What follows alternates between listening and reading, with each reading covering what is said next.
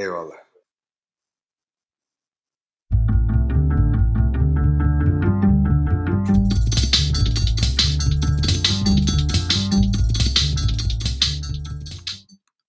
Merhaba sevgili dinleyenler, ben Murat Soysal. Adalardan, modalardan, ticaret muhabbetlerinin 10.suna hoş geldiniz.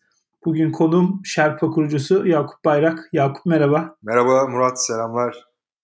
Hoş geldin, nasılsın abi? İyiyim abi, daha iyi oluyoruz. Her şey güzel oluyor adım adım. Umarım daha da iyi olacak.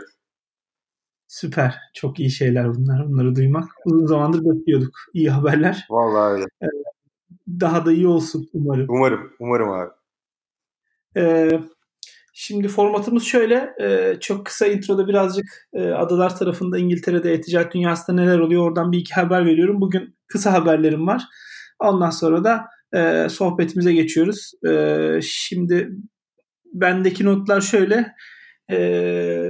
Geçen hafta bir arkadaşım iletti aslında bunu. Burada bir İngiliz arkadaşım. Bana da çok enteresan geldi. 1991 yılında kurulmuş bir kitapçı var. Well Look Books diye. O da işte buranın kilometre taşlarından birisi. İşte herkesin bildiği, çok uzun yıllardır ünlü yazarların imza günlerini düzenlediği, kitaplarını ilk defa ortaya çıkardığı yayın evlerinden bir tanesi. Onlar da kapama kararı aldılar geçtiğimiz hafta itibariyle. Tabii benim aklım hemen işte en son Robinson Crusoe 389'la bizim de yaşadığımız ama defalarca gördüğümüz Beyoğlu'nda, Taksim'de, Kadıköy'de, Ankara'da eski ünlü hepimizin duygusal bağlarının olduğu kitap evlerinin, kitapçıların kapanma haberleriyle benzerdi. Biraz araştırdım, işte birkaç tane röportajına rastladım sahiplerinin. Onlar da önce artan kiraları, sonrasında da online'da yaşanan büyük rekabeti bu kapanma kararının altındaki sebepler olarak listeliyorlar. Tabii çok benzer hepimiz için. Hem çok acı, üzücü, nostaljik olan ama bir taraftan da işte biz de ticaret muhabbetleri yapıyoruz. Ticaretin de rol oynadığı işlerden bir tanesi. İşte hem sadece bizde olmuyor hem burada da çok fazla oluyor. İşte insanlar gene ziyaretler yapıyorlar. Önünde kapanmasın diye kampanyalar düzenliyorlar ama biliyoruz ki günün sonunda önüne geçilemez bir sonuç bu. Çok daha öncesinde bu değişimin, dönüşümün hep beraber, sadece tabii ki Well Look Books değil, işte sevenlerin de planlamış olması gerekiyordu.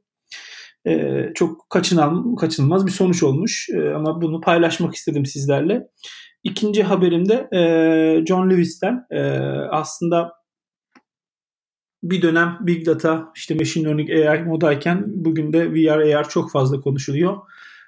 John Lewis de AR in Beauty diye bir uygulamayı devreye aldı. Storelarında, dükkanlarında aslında Tryon isimli onlarda bir uygulama yapıyorlar şimdi. Ben de videolarını izledim. Henüz gidip deneyimleme şansım olmadı, görme şansım olmadı ama beauty ürünlerini AR vasıtasıyla görüyoruz. Zaten aslında AR'ın ticaret dünyasındaki ilk temel uygulamalarından birisi de bu gibi lanse ediliyordu. John Lewis de devreye almış. Tabii John Lewis'in devreye alması önemli. Burada işini iyi yapan, başarılı giden retailerlerden birisi John Lewis. Ben de ilk fırsatta gidip deneyimleyip buradan paylaşmaya çalışacağım sonuçları diyeyim. Ve sabırsızlandığım sohbete geçiyorum. Çünkü Yakup'la konuşmak istediğim çok şey var. Hazır mıyız Yakup? Hazırım. Gayet hazırım. Şimdi şuradan başlayalım. Tabii benim Segmentify'ı kurduğum dönemde tanıştığım, bize hem mentörlüğünü hala yapan, bizim mentörlüğümüzü hem kişi olarak benim mentörlüğümü de yapan, hem iş ortağımız Segmentify'da, hem de ben pası atarken şöyle atayım. Son ve en büyük yatırım dönemimizde yatırımcılara nasıl anlatalım Segmentify'ı diye Ergin'le düşünürken kapısını çaldığımız, birkaç gece uykusuz kalıp bize bir investor pitch hazırlayıp siz aslında busunuz, böyle anlatmalısınız diye bize yol gösteren o pitch'i kullanıp da çok başarılı bir yatırım dönemi geçirdiğimizde bir arkadaşım Yakup aynı zamanda. Evet. O yüzden büyük gurur Yakup'u benim burada ağırlıyor olmam. Biraz kendinden sonra da Sherpa'dan bahseder misin abi? Bilmeyenler, hikayeyi bir daha dinlemek isteyenler için. Tabii ki, zevkle. Ben bu işlere açıkçası şanslı başlayanlardanım. Üniversite hayatında Boğaziçi Turizm İşletme mezunuyum ben. Staj yaptıktan sonra benim bu alanla bir ilgim olmayacağına dair bir birikim elde edip, yani ben turizmde yapamayacağım belli oldu deyip kendime uygun bir alanda part-time iş bakarken akampus.com diye hep anlatırım, yani benim hayatımda önemli bir nokta. Türkiye'deki ilk VC-funded.com projesinde, startup'ında çalışma fırsatı buldum ve iş hayatıyla tanışmam böyle shortlu patronlar, saatlik ücretler, istediğin zaman çalış gibi bir ortamla başladı.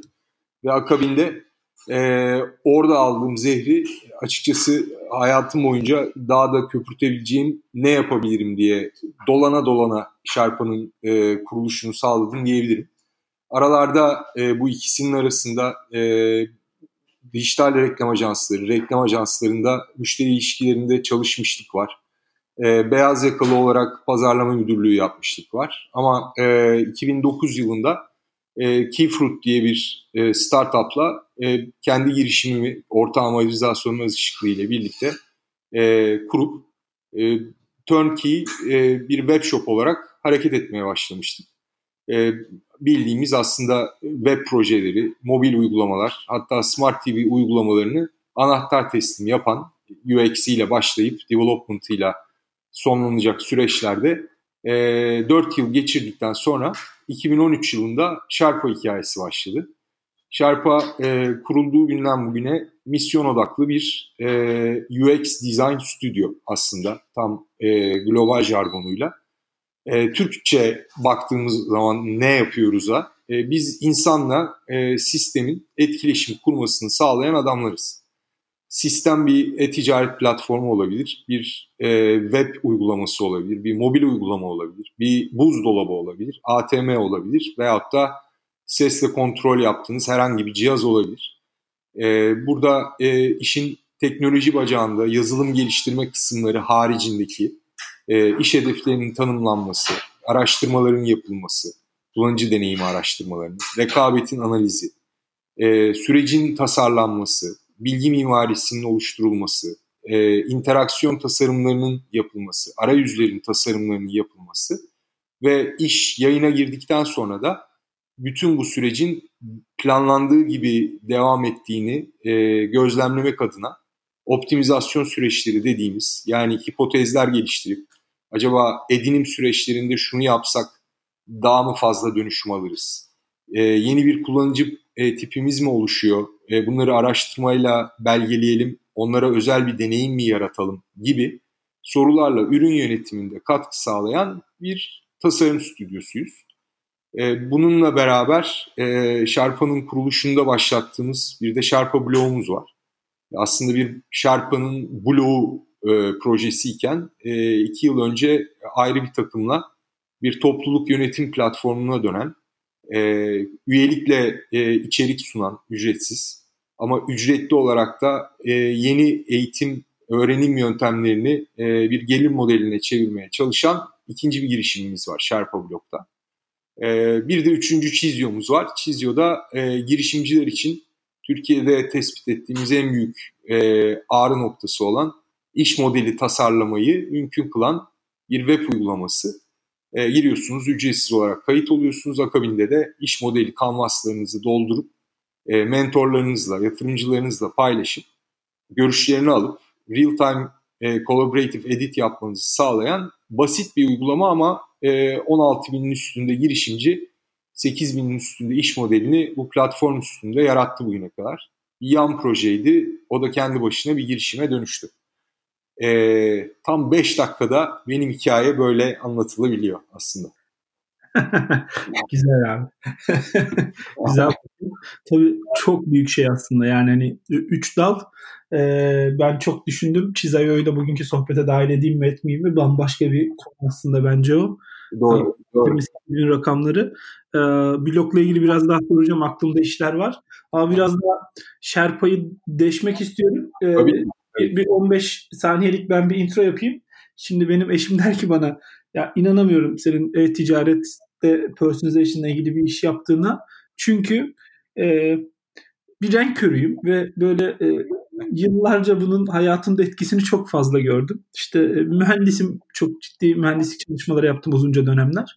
Ondan sonra böyle işte senin söylediğin insanların sistemle etkileşimi konusunda mühendislik yaklaşımı önemli ama işte bu tasarım, UX, Segmentify ile beraber hayatıma girdi. Varlığından haberdar oldum. Yakup'la ortak arkadaşımız, Segmentify'in ilk ana ekibinde yer alan Oytun çok uğraştı bana bu know-how'u da verebilmek için ama hala çok zorlanıyorum. O yüzden bunların desteğini hep işte Oytun'dan ve Yakup'tan alırım genelde. Şimdi bana zor gelen şey de şu Yakup. Yani sen de bahsettin alt alta ama ben de birkaç liste çıkarttım. İşte sigorta şirketleri var çalıştığınız, araç kiralama şirketleri var, Smart TV deneyimleri var, Smart TV app'leri yapıyorsunuz, işte buzdolabı dedin. Yani evet, o kadar büyük bir ölçek gibi geliyor ki bana ben dinlediğimde. Bir de şey biliyorum, biraz ondan da bahset. Yani Yakup'un Türkiye'de çok fazla olmayan çalışma konusunda verimi arttırmak için inanılmaz bir takıntısı var diyeyim hatta. Yani o seviyede bakıyor işte. Yani bu kadar geniş bir yelpaze, küçük bir ekip, verimli bir ekip.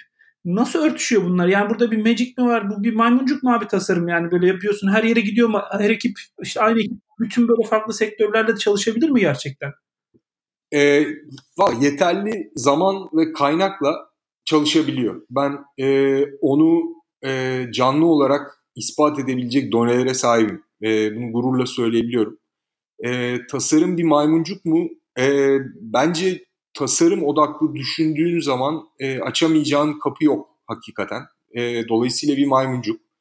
Bu arada benim demin de söylediğim gibi lisans eğitimimde görsel iletişim tasarımı veya mühendislik gibi bir alan söz konusu değil. Ben turizm işletme okudum. Yani herhangi bir hayatımın döneminde ekstradan böyle bir eğitim de almadım. Tam olarak bir alaylı olduğumu söyleyebilirim. Sadece problem takıntılı bir adamım. Yani problem gördüğüm zaman onun için sürekli bir çözüm paterni arayan, daha doğrusu bu şekilde kafası çalışan bir insanım. Patern bulmaya çalışayım her zaman. Bir tekrar edecek bir model vardır mutlaka bunu çözmek için diye. Tasarım odaklı düşünceyi hayatıma soktuğum dönemlerde bunun benim patern bulmama hizmet ettiğini gördüm açıkçası. Çünkü çok basit bir şeyi aslında sana bir araç seti olarak kılıyor tasarım odaklı düşünme veya tasarımı problem çözerken kullanma yaklaşımı. Nedir o? İlk başta bodoslama, bir çözümle dalma. Önce bir empati kurmaya çalış. Bir sistem var. Ben hep sistemi kapı analojisi üstünden anlatıyorum. Kapı deyince insanlar sistem algılamıyor ama kapı da bir sistem aslında. Bir faydası var, bir çalışma mantığı var ve bu sistem hep aynı şekilde davranıyor. Öyle tasarlanmış çünkü. Ama sen eğer ki kapının sana sunduğu faydayı, açılıp kapanmayı veya sesi izole etmeyi doğru algılamadan kapıyla etkileşime girmeye çalışırsan o büyük alışveriş merkezlerinin girişinde yaşadığımız İşte o döner kapıların içinde sıkışmış insanlar veya açılıp kapanan kapı sensörünü algılamadan kapıya yapışan insanlardan biri oluyorsun. Dolayısıyla kapıyı tasarlarken veyahut da insan olarak kapıyla etkileşime geçerken teknolojinin devasa bir hızda ilerlediği durumda bazı çevirmenlere ihtiyaç var. Beni ve ekibimdeki herkesi bir çevirmen olarak görüyorum. Yani sistemin çevirmeni veya o sistemin işe yarayacağı topluluğun çevirmeni. Yani kapının önündeki insanın da çevirmeniyiz. Çünkü 1950'lerden beri mühendislik odaklı bir teknoloji devrimi yaşıyor dünya. Ama yine o 1950'lerde salt mühendislikle tasarımın eninde sonunda kesişmesi gerektiğine dair tespitlerde bulunan çok değerli akademisyenler var. Bunlar diyorlar ki hayatımızda teknolojinin bu kadar penetre olacağını biz de tahmin etmiyorduk. Eninde sonunda bir pazar payı da yaratmak için daha da teknolojinin güçleneceğini görmemek içten değil. Dolayısıyla biz çok büyük, wicked problem diyorlar ona, zor, karmaşık çözüm gerektiren problemlerle yüz yüze kalacağız. Dolayısıyla bizim başka türlü düşünmeye, çözüm bulmaya odaklanmış bir yönteme ihtiyacımız var. aslında design thinking'ler vesaireler bugün popüler olsa da köklerini 60-70 yıl önceye alıyorlar. Don Norman UX dizaynı ilk telaffuz ettiğinde sene 1980'di. Baktığımız zaman bunlar hep teknolojinin pazarla birlikte büyüyebileceği coğrafyalarda ortaya çıkmış akımlar. Çünkü bu adamlar bu problemlerle ilk yüzleşenler. Neden Türkiye'de çıkmadı? Çünkü biz teknolojiyi ithal eden bir yapıyız. Onlar ihraç ediyor ve adamın karşısında problemler var. Ben bir mouse yaptım. Kullanıcı bununla nasıl etkileşime geçecek? Hayatında hiç eline mouse almamış bir insana verdiğin zaman yaşayacağı duyguyu, deneyimi düşün. Ekrana bu adamlar klavyeyi kullanarak input giriyorlar. Ama ekran onlara nasıl, yani sistem nasıl yanıt verirse bu etkileşim kuvvetlenir. Bir mobil uygulama yapacağız. Güzel ama bu adamlar cep telefonunu sadece aramak için kullanırken biz ne yaparsak telefonu sadece aramak için değil de müzik dinlemek için, fotoğraf çekmek için de kullanırlar diye kafa patlatan adamlar tasarımın maymuncuk olduğuna inanan adamlar. Bunlar bu arada hep işin inovasyon veyahut da yeni icat tarafı. Bir de var olanı iyileştirme var. Yani bugün zibilyon tane e-ticaret sitesi var dünyada. Bunların içerisinde artık UX takımları var. Çünkü fiyat rekabetiyle gidebilecekleri yolu tükettiklerini görüyorlar. Daha hızlı bir site yaparak gidebilecekleri yolun tükendiğini görüyorlar. Ben kendi müşterime veya potansiyel müşterime nasıl bir kişisel deneyim sağlayabileyim ki bu adam beni tercih etsin alışveriş yapmak istediğinde. İlk aklına gelen ben olayım sorularını yanıtlayan adamlar bizim gibi adamlar. Yani sistemin bir sorusu var kullanıcısıyla ilgili. Bu adamlar oturuyorlar, kullanıcıları araştırıyorlar, sistemin kullanıcılarını, bu adamların ihtiyaçlarını, motivasyonlarını, onlarla empati kuruyorlar ve sonrasında birikimlerini masaya getirip deşifre edilmiş şekilde hem teknolojiye, hem ürün yönetimine, pazarlamaya, satışa aktarıyorlar. Diyorlar ki biz bunu yapıyoruz ama şuradan mutlu değiller. Bunu istediklerini söylüyorlar. Bunu istediklerini söylemeseler de ima ediyorlar. Gelin ürün yönetimini bu ihtiyaçların üzerine kuralım ki daha fazla gelir elde edelim. Daha hızlı aktivasyon gerçekleşsin. Tutundurma daha kolay olsun. Dolayısıyla çevirmen, yani bunları anlatan kişi hem teknolojiyi, hem davranışları, sosyolojiyi ve psikolojiyi, hem ara birim etkileşimini, hem ticari kaygıları, rekabeti bilen ve bu konuda sözü, lafı olan insanlar arasından çıkabiliyor. Bu arada merakla, okuyarak, bilgiye karşı devasa bir tutkuyla mümkün olabilecek bir şey bence. Çünkü öbür türlüsü pek mümkün değil. Bunların alayını öğrenebileceğiniz bir akademik ortam yok. Kendinizi inanılmaz hızlı bir şekilde beslemeniz ve sentezleme yeteneğine sahip olmanız gerekiyor. Tam onu merak etmeyecekseniz. Gireyim orada. Bence biraz yetenek de bu. Yani karakterin de uygun olması lazım sanırım. Yani herkes de bu işin bir parçası olabilir gibi gelmiyor bana. Yok, katılıyorum abi. Çünkü...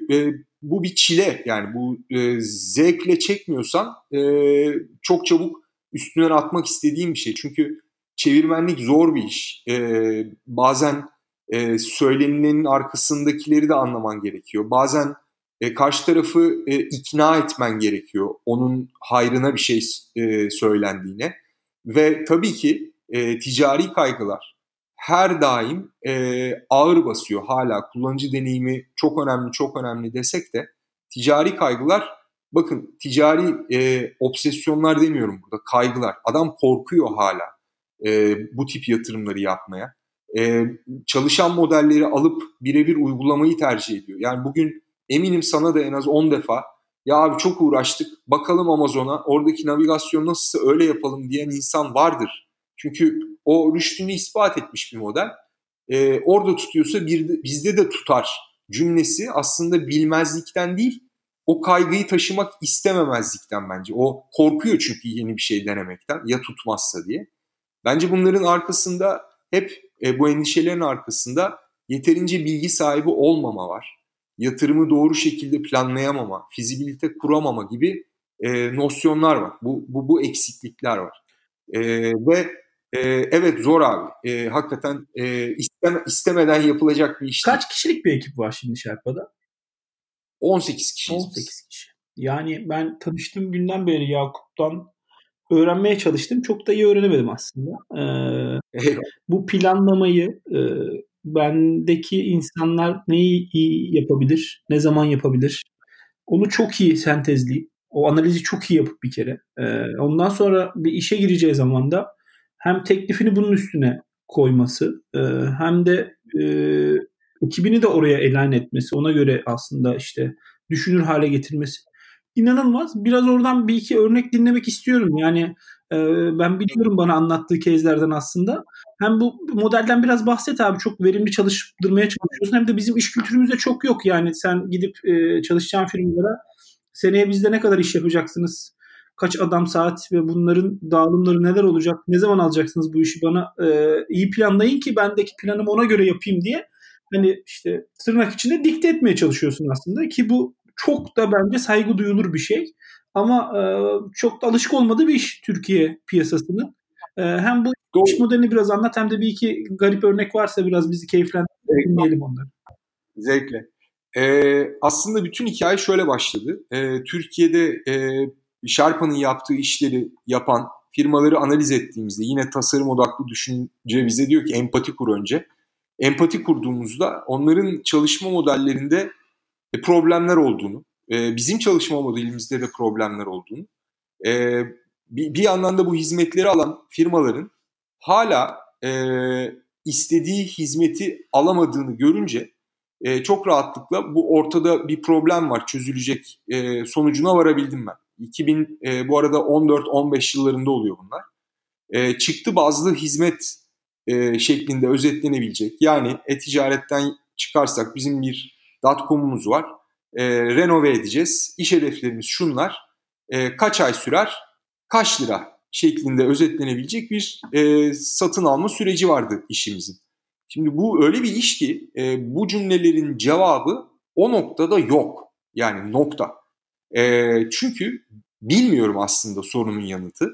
Ve bu hiç kimsenin karnını doyurmuyor. Ne senin ne de karşı tarafın. Bil o zaman diyor. Bilmek ne demek? Daha önce yaptığın işlere bak, oradan aşağı yukarı bir tahminde bulun.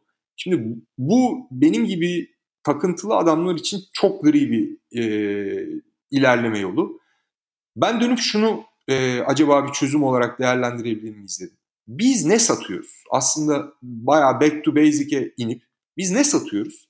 Biz o zaman işte 10-12 kişilik bir ekiptik.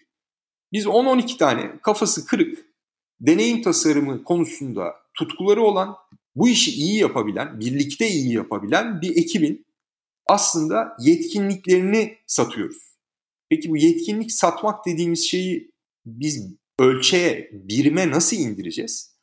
Bu saatle yani saatle ölçümlenebilir. Bir çıktıyla ölçümlenemez. Hipotezini attık ortaya. Sebebi de şu, hep aynı örneği veririm. Yani Google gelip bize bizim arama motoru uygulamasını bir daha tasarlayın dese, ekran bazlı gitsek 2 tane mi ekran tasarlayacağız? Yani bir tane ana sayfa search input'un olduğu, bir de listeleme sayfası. Bu mudur yani? Yapacağımız şey 2 sayfanın fiyatını mı verelim size? O zaman biz ne yapıyoruz? Bir probleme kendi yetkinliklerimizi kanalize ederken belli bir odak tahsis ediyoruz. Yani biz sizin projenizde çalışırken sizin işinize odaklanıyoruz.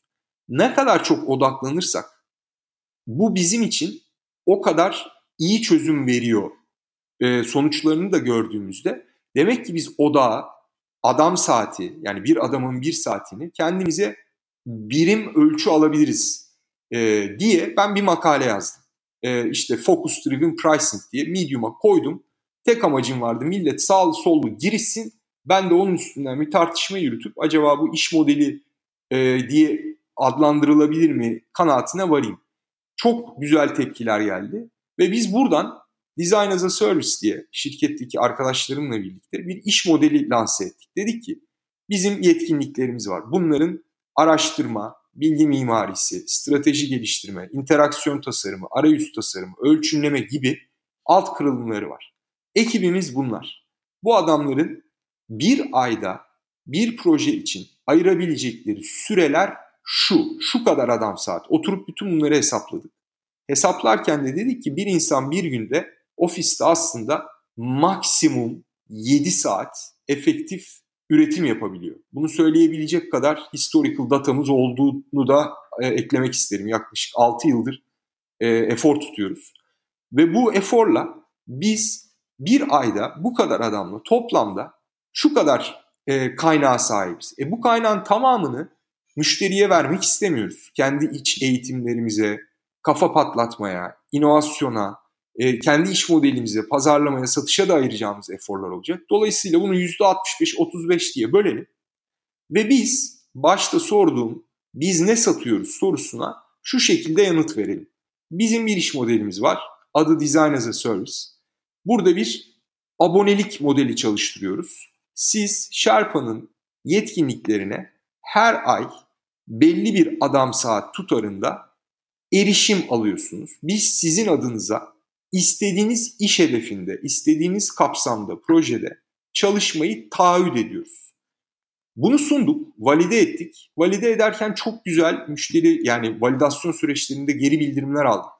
Bize dediler ki bu çok güzel ama Türkiye'de bir güven eksikliği söz konusu. Ajanslara kimse güvenmiyor. Tasarım stüdyolarına, yazılım stüdyolarına güvenmiyorlar. Bu yani somut bir gerekçeden de ortaya çıkabilir. Tamamen kavlel vukuyla da olabilir ama ortada bir realite var. Bu güven endişesini ortadan nasıl kaldıracaksınız? Arkadaşım ben senin 100 adam saat gerçekten bana harcayacağını nereden bileceğim? Haklısınız dedik ve bütün ilk süreçlerimizi transparan hale getirme kararını da bu iş modeli lansmanında devreye aldık. Bu ne demek? Sherpa'da kim, hangi gün, hangi projede, hangi görevde, kaç dakika efor harcamış, biz bunu şeffaflaştıracağız dedik. Ve de kimse bizden istemese de bütün bu eforları proje sahiplerine açık hale getirdik. Ayın sonunda bir Z raporuyla bu dökümü verip sadece ama logları da değil. Bakın size 100 saat harcadık ama bunun 80 saati toplantıyla geçti. Biliyorsunuz şu toplantılar, notları da bunlar. Ve burada inanılmaz verimsiz bir süreç yönettiğimizi düşünüyoruz. Evet siz bize bunun parasını veriyorsunuz ama bunu 40 saat olarak bile yapsaydık aynı sonuçlara ulaşabilirdik. Dolayısıyla bir sonraki ay izninizle bu şekilde yapalım gibi önerileri de alınca proje sahibi o güven duvarını aşağıya çekmeye başladı. Bir de abonelik dediğimiz zaman ne yazık ki Türkiye'deki bu OTT firmalarının zikrettiği nüfuz eden damarlarımıza bir abonelik mi? Aman abi kaçın çünkü aslında senden parayı önden alırlar ama o kadar hizmet vermezler ve ayrılmak istediğinde de kelepçeyi takarlar gibi bir algı vardı. Onu da şununla bozduk. Biz bir prepaid subscription yaptığımız için A firması 3 ay boyunca 100 adam saat abonelik aldı bizden. Bu adam diyor ki ben 1. ayın sonunda 100'ü doldurdum ama 2. ay bir şey oldu 60'ta kaldım. 3. ay 70'te kaldım. Ne olacak o 2. aydaki 40 ve 30 saat? Biz de dedik ki haklısın ama biz de haklıyız. Eğer bu atıl kaynakları charge etmezsek biz baştan bu kaynakları size tahsis ettiğimiz için bunun bir fırsat maliyeti doğar ve onu bize yıkmayın izninizle. Şöyle yapalım. %50'sine kadar eğer eforunuzun kullanmazsanız onu kullanmış sayalım. Yani 100 saatin 40 saatini kullandıysanız 50 saat kullandığınız sayalım. Geri kalan 50 saati bir sonraki aya devredelim. Yani bir sonraki ay 150 saatiniz olsun. Var mısınız dedik. Varız dediler. Yani hiç tartışmadan tamam biz de bunu istiyorduk. Peki dediler 2. ayda olmazsa ne olacak? O zaman da kontratınızı 100 saat değil daha aşağıya çekeriz dedik. Böylelikle gerçekten kullanabildiğiniz kadar abone olursunuz. İşte bunların hepsi empati kurma. Ve bunların hepsi açıkçası tasarım odaklı düşünce. Biz 2 yıldır bu modelle çalışıyoruz. %50 büyüdük her 2 yılda da. Bu arada insan kaynağını arttırmadan büyüdük. Yani bu oradaki şey çakallığına girmiyorum.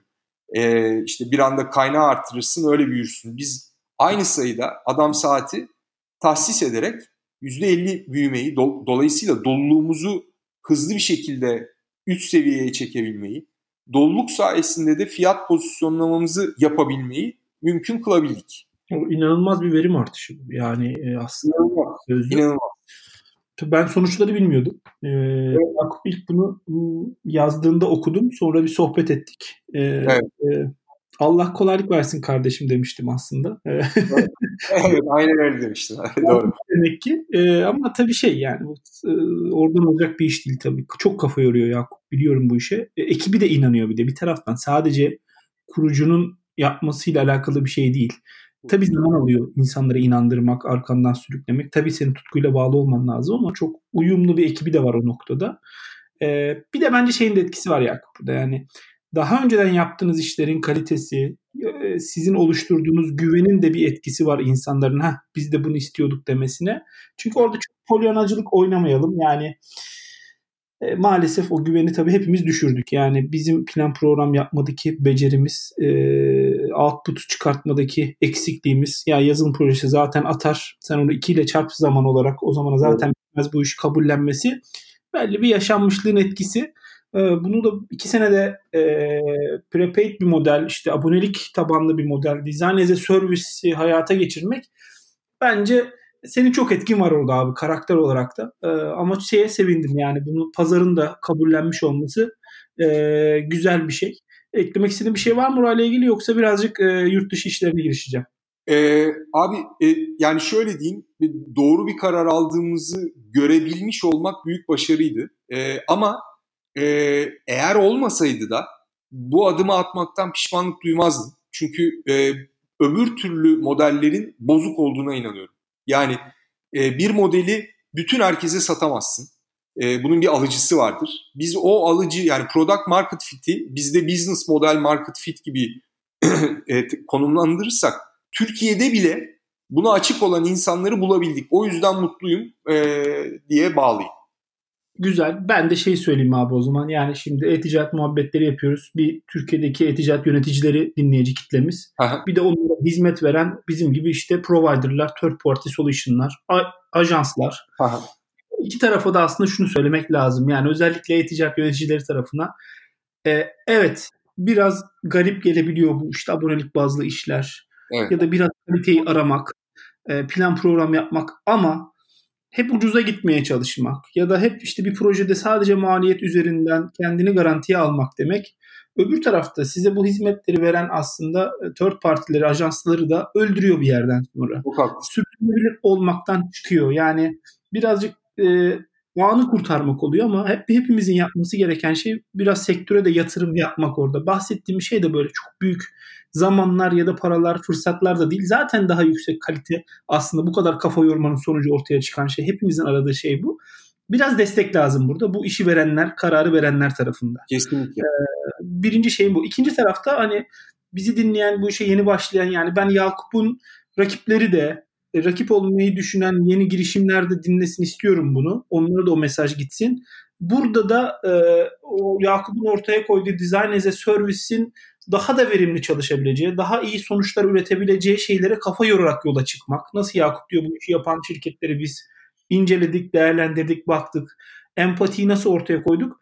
Onun daha iyisinin peşinde koşmak lazım. Yoksa ya biz abonelik istemiyoruz zaten başkaları gibi deyip oradan iş çalmaya çalışmak gene günü kurtarmak oluyor. Evet. Çünkü onun sürdürülebilir olmadığını gördüğümüz için hepimiz buraya geldik. Bu as a service işlerine geldik. Bir o mesajı da vereyim dedim. Evet. Hadi biraz daha yurt dışı işlerine dönelim beraber. Frosmo bazı noktalarda rakibimiz ama daha bir farklı işler yapıyorlar. Çok uzun zamandır Frosmo ile de bir partnerliği var Sherpa'nın. Onlarla beraber dahil olduğunuz yurt dışı işler de vardı. Doğru. Oğuz Sherpa'nın bileşenlerinden bir tanesi. Yaklaşık 4-5 aydır aynı ofiste çalışıyoruz. Yakup'un İngiltere ofisi atılımına bir katkısı da aslında burada dedik ki bir arkadaşımızla beraber oldu. Şimdi İngiltere pazarında da işler görüyor Sherpa. Biz de çok yakın zamanda kendi müşterilerimize Sherpa'nın servislerini zaten sunuyorduk ama başka bir modelle sunmaya başlayacağız. Şimdi ona kafa yoruyoruz. Bir oradan baktığın zaman abi bu tasarım işleri konusunda bir Türkiye global, Türkiye Avrupa artık nasıl görüyorsun? Yani sen bir karşılaştırması alabilir miyiz senden? Zevkli abi. Birincisi İngiltere'yi biz geçen Ocak'tan beri radarımıza aldık. Böyle parçık pinçik inceliyoruz. Neresinden girebiliriz? Derin bir pazar. İşte baktığın zaman büyük trend raporlarına İngiltere'deki işte digital ad Expenditure'ın TV'yi geçtiğini böyle yıllardır kafamıza kaktılar. İlk orada geçti bildiğim kadarıyla. Ama hep şey perspektifinden bakar bütün bu trend raporları. Digital advertising. Bizim yaptığımız iş o değil. Biz bayağı aslında dijital endüstrinin bir hizmet sağlayıcısıyız. O eksende baktığımızda da pazar çok derin bu arada. Yani İngilizlerin pazarlamaya bakışı, bu doktrini sahiplenmiş olmaları dijital endüstrilerde de yansıma bulmuş durumda. Teoriden pratiğe ineyim. İngiltere'de ben dijital transformasyonunu başlatmamış KOBİ görmedim. Belki böyle işte kitabi kavramlarla yapmıyorlar ama her birinin bir dijital kanalı var. Veyahut da bir dijital kanalda kendine bir prezans yaratmış durumda. Posta pazarlaması nedir biliyor, izinli posta nedir biliyor, mobil uygulamadan ne elde edebileceğini biliyor. Abi devlet dijital transformasyon projesi yapıyor. Benim bugüne kadar gördüğüm en başarılı Gov'lardan biri Gov UK'dir. Yani içine girip İngiliz sistemi nasıl çalışıyor diye makale okuyabiliyorsun ve bu arada plain English, yani çok rahat algılayabileceğin, her noktadan kullanıcı deneyimini takip eden, iyileştirebilen bir coğrafya burası. Biz buraya baktığımızda dedik ki biz şimdi buraya Sherpa'nın Türkiye'deki yaptıkları işlerle girmeye çalışırsak birincisi yani tanka tahtayla saldırıyor olacağız. Yani başka bir yoldan gitmemiz lazım. Ve yaptığımız araştırmalarda rekabet analizinde yaklaşık 16-17 tane tasarım stüdyosunu Oğuz böyle bayağı detaylı bir şekilde analiz edip, yani müşteri portföyü nedir, yetkinlikleri nedir, hangi alanlarda kuvvetliler, nasıl bir komüniteden besleniyorlar, bu adamların fiyat modelleri nedir? Sonuç şu çıktı, biz bu coğrafyada data driven design diyerek kendimizi güzel bir yere konumlandırabiliriz.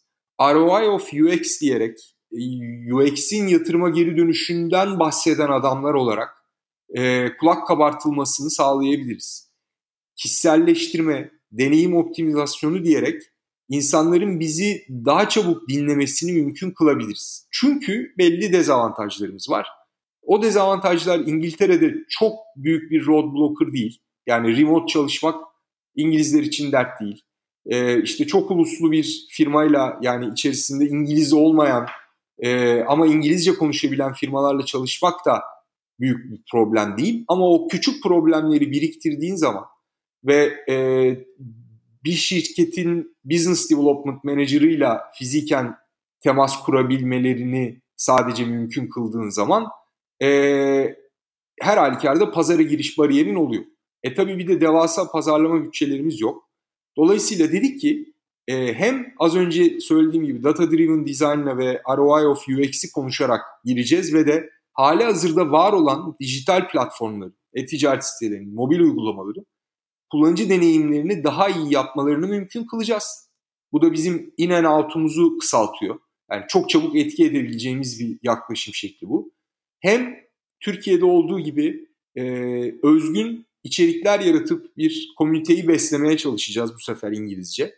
Hem de partnerlerimizle Türkiye'deyken birliktelik sağladığımız Segmentify gibi, Finlandalı Frosmo gibi, Hintli VWO gibi onların hali hazırda sundukları servislere biz de katma değerli bir servis olarak eklenip hem onlara fayda sağlayacağız hem de pazarda güvenilir adamlarla hareket ettiğimiz için de belki biraz daha çabuk kendimize de güven kredisi biriktirebileceğiz. Real olarak bütün bu planlamaları Ocak 2019'da başlattık Oğuz'un oraya gelmesiyle. Frosmo ile olan işbirliğimiz eski ama açık söyleyeyim Segmentify kadar kuvvetli değil artık. Çünkü Frosmo da bir dönüşüm sürecine girdi 2 yıl önce. İngiltere ofisleri halen baki ama Segmentify kadar hızlı hareket edemiyorlar. Keza onların yapısı, servis modeli biraz daha masif bir satışı zorunlu kılıyor. Daha küçük ve çevik hareketler yapamayacak kadar büyüdüler. Dolayısıyla Segmentify gibi partnerlerimize başka partnerler de eklememiz gerektiğini görüp bu sefer de online usability testler yapan veyahut da işte Hotjar gibi bize clickstream datayı farklı şekilde sunabilen, analitik platformlarla da veyahut da araştırma platformlarıyla da partnerlik kurmaya başladığımız bir döneme girdik. Birlikte hareket ettiğimiz zaman akıl akıldan üstündür. Bizim düşünemediklerimizi onlar düşünecektir veya biz onlara fayda sağlarız diye bir hipotezi test edeceğiz önümüzdeki günlerde. Çok kısaca özetleyelim. Biz ne yapıyoruz? Yani Türkiye'de ortak müşterilerimiz var. Zaten çok yakın çalışıyoruz. Duyduğumuz bir opportunity paylaşma konusunda zaten birlikteyiz ama özellikle yurt dışı müşterilerimizde biz Segmentify'ın online yolculuğu içinde Sherpa'nın sunduğu hizmetleri bir havuç olarak müşterilerimize iletip Sherpa ile beraber aslında online bir lead generation aktivitesine başlıyoruz. Burada yapacağımız işte bir health check hizmetini Sherpa'nın sunduğu bir mini UX analizi mi diyelim Yakup? Evet. Diyebiliriz abi. Aynen.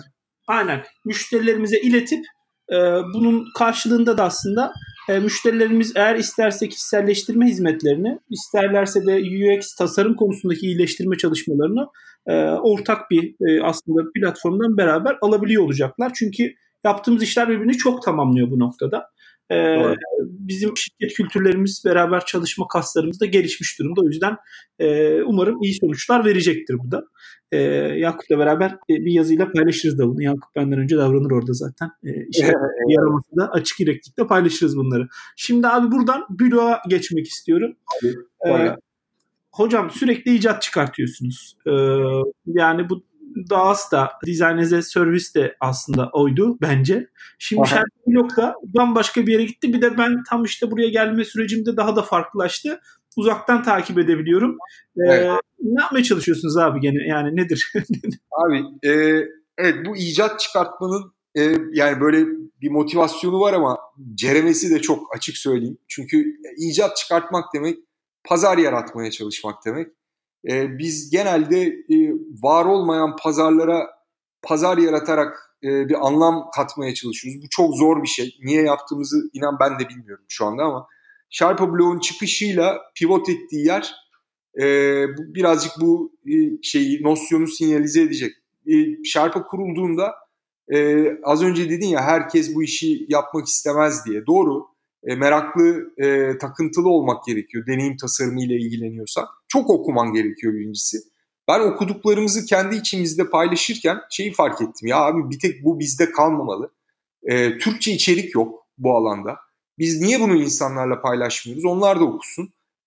Belki de aynı ilgi alanlarına sahip olduğumuz insanlar bizi arıyordur. Onlarla tanışırız. Birlikte bir şey yaparız. Ya en kötüsü adamı tanımış oluruz diye Sherpa Blog'u açıp bir kural koyduk kendimize. Birincisi, herkes yazacak.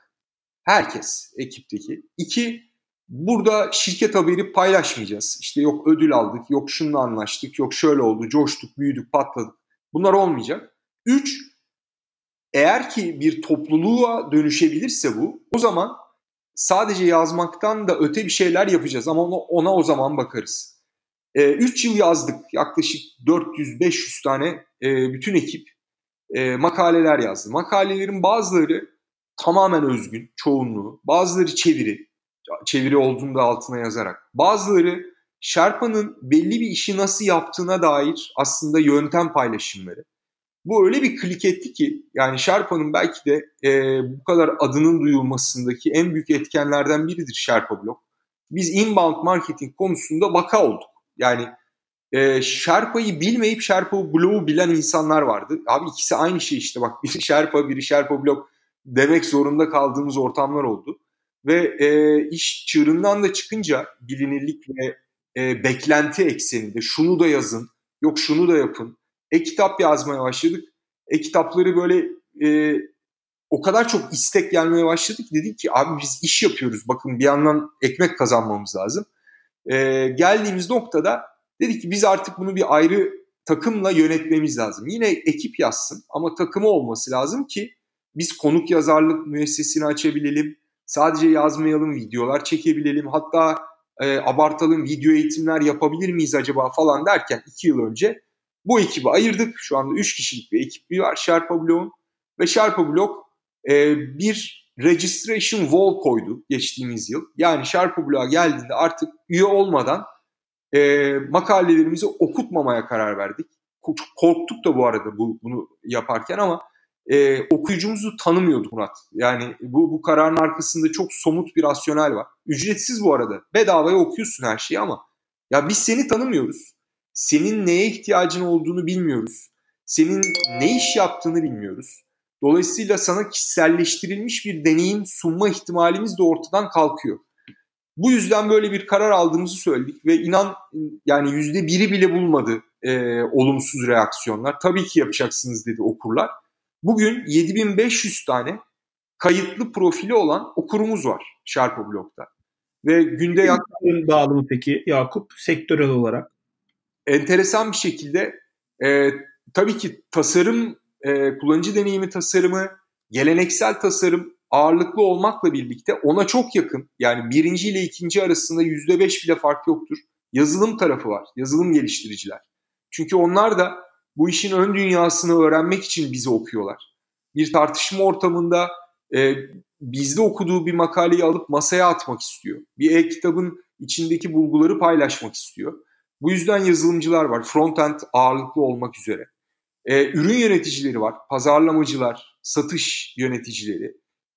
Bizim 40-50 bandında da ciddi bir okur kitlemiz var. Bunlar da dijital transformasyona girmiş büyük kurumların C-level veyahut altındaki direktör pozisyonda olan yöneticileri. Onlar da bu dünyayı yakalamak için okuyorlar. Bu arada sadece UX yazmıyoruz. Yani seçim sistemi nasıl tasarlanırdan tutun.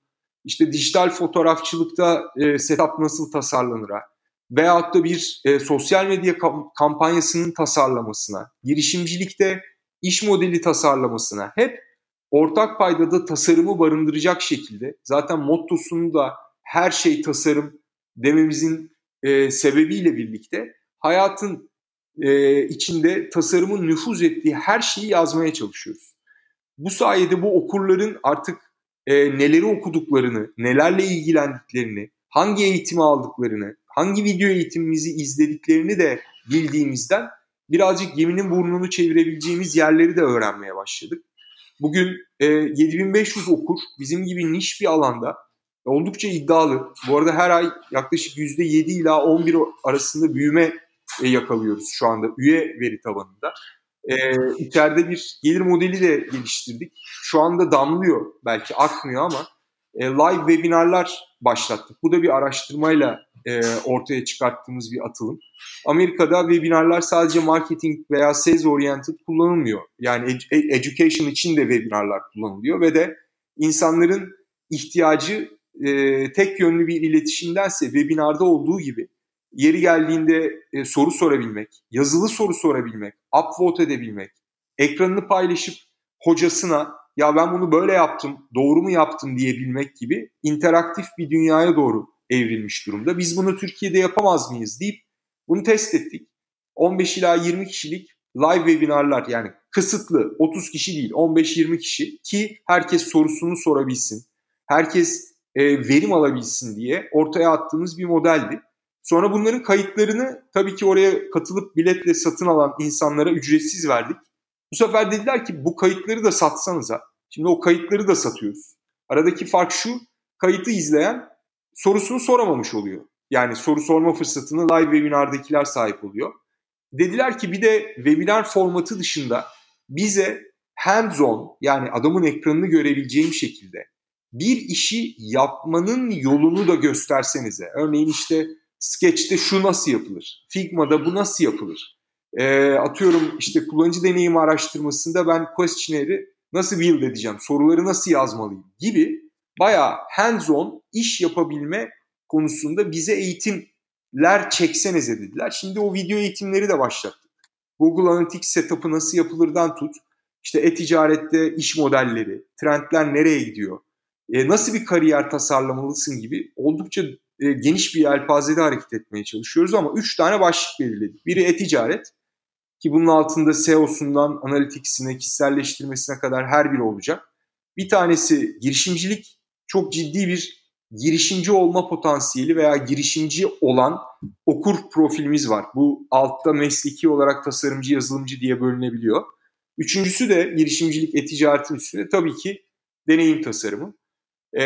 Böyle şekle anlatıyorum ama çok yavaş ilerliyor. Yani gelir modeli şu anki masraflarımızı bile kaldırabilecek kadar bir gelir getirmiyor. Ama büyüme o kadar şevklendirici ki, bir yandan da kalitatif geri bildirimler o kadar motive edici ki, yani inanılmaz şeyler var. Ben bunları ekran görüntülerini alıp arşivliyorum bize gelen. Özellikle İstanbul dışındaki illerden. Yani bizim makaleleri basıp kendi e-kitabını yapmış insanlarla tanıştım. Yani böyle ağlamamak elde değil. Reklam da almadığımız için, bir sponsorluk da almadığımız için bugüne kadar o şeyi çok bozmadan gitmeye çalışıyoruz. Zor oluyor ama çok inandığım bir şey. Umarım devam ettirebiliriz önümüzdeki yıllarda da. Ben eğer biraz Yakup'u tanıdıysam bu 5 yılda bu feedbackleri, yorumları yapmaya devam edersek biz sektör olarak anlamasa bile bu işi sonuna kadar yapar Yakup. Evet, o yüzden o gazı alınca gidiyor. Yani o sektöre veriyor olmak, insanlara katkı sağlıyor olmak, kendini tüketir ama yok yapmaz. Onu da yapmamız lazım. Yani bu değerler, emekler çok kıymetli. Evet. Yaşatmamız lazım böyle şeyleri. Elinize sağlık. Umarım abi. Dinlerken, ben de hazırlık yaparken biraz kendime de kızdım. Benim de sözüm olsun. 2 tane ben de katkı sağlayacağım. Birisi tabii ki e-ticarette kişiselleştirme üstüne trendler. Bayılırız. Bir de girişimcilik altında yurt dışına B2B'yi nasıl satamazsınız diye 5 sene yapamadıklarımı anlatıp güzel bir eğitim de benim boynumun borcu olsun. Ben de bu güzel çalışmaya bir katkı sağlamış olayım. Çok mutlu oluruz. Evet. Bunu bilahare konuşacağız abi. Aynen. Sözümü de vereyim de kayıtlara girsin. Tabii girdi şu an. 50. dakikada aldım abi. 51'de pardon. Süper. Şimdi artık son soruyla kapatalım. Yoksa biz bu sohbeti bitiremeyiz. Daha çok konuşacak şey var ama bu kadar çok şeyi konuştuğumuz noktada da şunu sormak istiyorum. Ve düzenli takipçileri de bu serinin bilirler. İnsanı hayatımızın odağından hiçbir zaman çıkartmamamız gerekiyor. Çünkü konuştuğumuz her işi yapan bir insan var. Birkaç insan, erkekler ve kadınlar var. Hiç konuşmuyoruz bunları da ama bu inanılmaz inişli çıkışlı girişimcilik yolculuğunda Yakup bu kadar farklı yapmaya çalışırken bir de hayat var. Tabii. Dünya tatlısı bir eşim var. 2 tane aslan parçası var. 1 tane köpek var. Doğru. Nasıl dengeliyorsun hayatı? Neler yapıyorsun sana dair? Biraz da oradan bahsederek bitirelim istersen sohbeti. Bu benim bu girişimcilikteki 10. yıl Murat. İlk 4 yıl işte bu kendi ürünümüzü yapmak, Keyfruit'la geçerken o zamanlarda açıkçası yani normalin çok fazla üstünde bir tempoyla çalıştım ve o dönemde ilk oğlum Demir doğmuştu. Bu dönemler benim zor dönemlerim çünkü aile adamıyım. Aileyle zaman geçirmeyi çok seven bir insanım. Yani işten çıkayım eve gideyim tek derdim odur her zaman. O zaman 4'te eve gidip uykudaki oğlanı sevip işte sabah 8'de geri döndüğüm çok gece biliyorum. Orada işime inanılmaz yüklendiğim yıllar geçirdik. Sağ olsun destek oldu, inandı, iyi bir şeyler olabileceğine. Bu olmadığı zaman olmuyor. Eğer ki bu arada aile hayatında önemli bir yer barındırıyorsa. Ama sonraki yıllarda bu optimizasyon takıntısının ardındaki motivasyonlardan biri de odur. Ben daha az sürede daha çok şeyi yapabilmek için, daha fazla aileye zaman ayırabilmek için belki de bu kadar fantastik yöntemler bulma peşine düştüm. Şu anda saat 6.30'da ofisten çıkan, evine gidebilen, hafta sonu çalışmayan, gece mesai yapmayan, bilgisayarı açmayan günlerden bahsedebildiğime göre o optimizasyon belli yerlerde çalışmış demektir. Çünkü hala aynı seviyede iş yapıyorum. Bir şey değişmiyor ama daha hızlı yapabilmenin yollarını buldum. İsteyince oluyor. Motivasyonu oradan almanın da şöyle bir güzelliği var. Benim gibi, senin gibi bu arada paraya tamah etmeyen adamlar evden beslendikleri zaman evdeki huzur her şeyi yapmalarını mümkün kılıyor. Tabii ki sürtüşmeler oluyor, itiş kakış oluyor.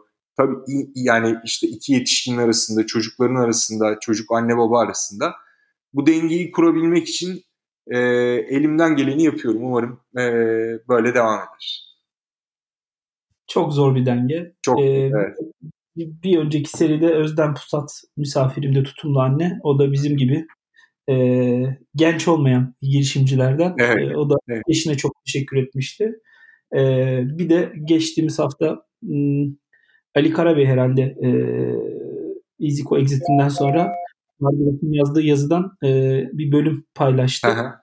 Ben aynı yazıyı okuyup altına bir yorumu screenshot olarak attım sadece. Evet. Başka bir şey koydum. Çünkü Barbaros'un bütün o başarılar, herkese teşekkür ettiği işin aslında bir de kızının bir şampiyonluk maçına gidemeyip uçaktan tebrik ettiği bir fotoğrafıyla beraber evet. 2 cümlesi vardı. Tabii herkes görmek istediği şeyi görüyor o hikayelerin içinde. Beni en çok etkilen bir baba olarak o kısmı oldu. Ben de çünkü benzer şeyleri yaşıyorum. Daha da yaşayacağız gibi duruyor. Tabii ki bir inancın etrafında koşuyoruz. Doğru. Daha iyi bir e-ticaret deneyimi olsun diye uğraşıyoruz biz kendi adımıza. Evet. Ama bununla beraber bir de hayat var. Bunları da hiç unutmamak lazım. Ben de bu seriye devam ettikçe her podcast serisinde altını çizmeye çalışacağım. Gerekiyorsa e-ticaret yöneticisi olsun bir yerde çalışan. Doğru. Yoğun çalışma saatlerinin içinde onların da hayatlarından bir parçaya dokunalım istiyorum. O yüzden çok teşekkürler Yakup. Özellikle hani sosyal tarafta verdiğin destek için ve paylaştıkları için hem de ben Sherpa'da kurmaya çalıştığım kültür, bu sektöre katmaya çalıştığın iş yapış şekli, farklılıklar için de ayrıca teşekkür ederim. İyi ki varsın, evet. İyi ki varsınız. Ne mutlu bize. Çok teşekkür ederim Murat. Çok sağ ol. Yani bunları dillendirme fırsatı verdiğin için de. Ben teşekkür ederim tekrar. Sevgili dinleyenler hoşça kalın. Bir sonraki bölümde görüşmek üzere. Kendinize iyi bakın.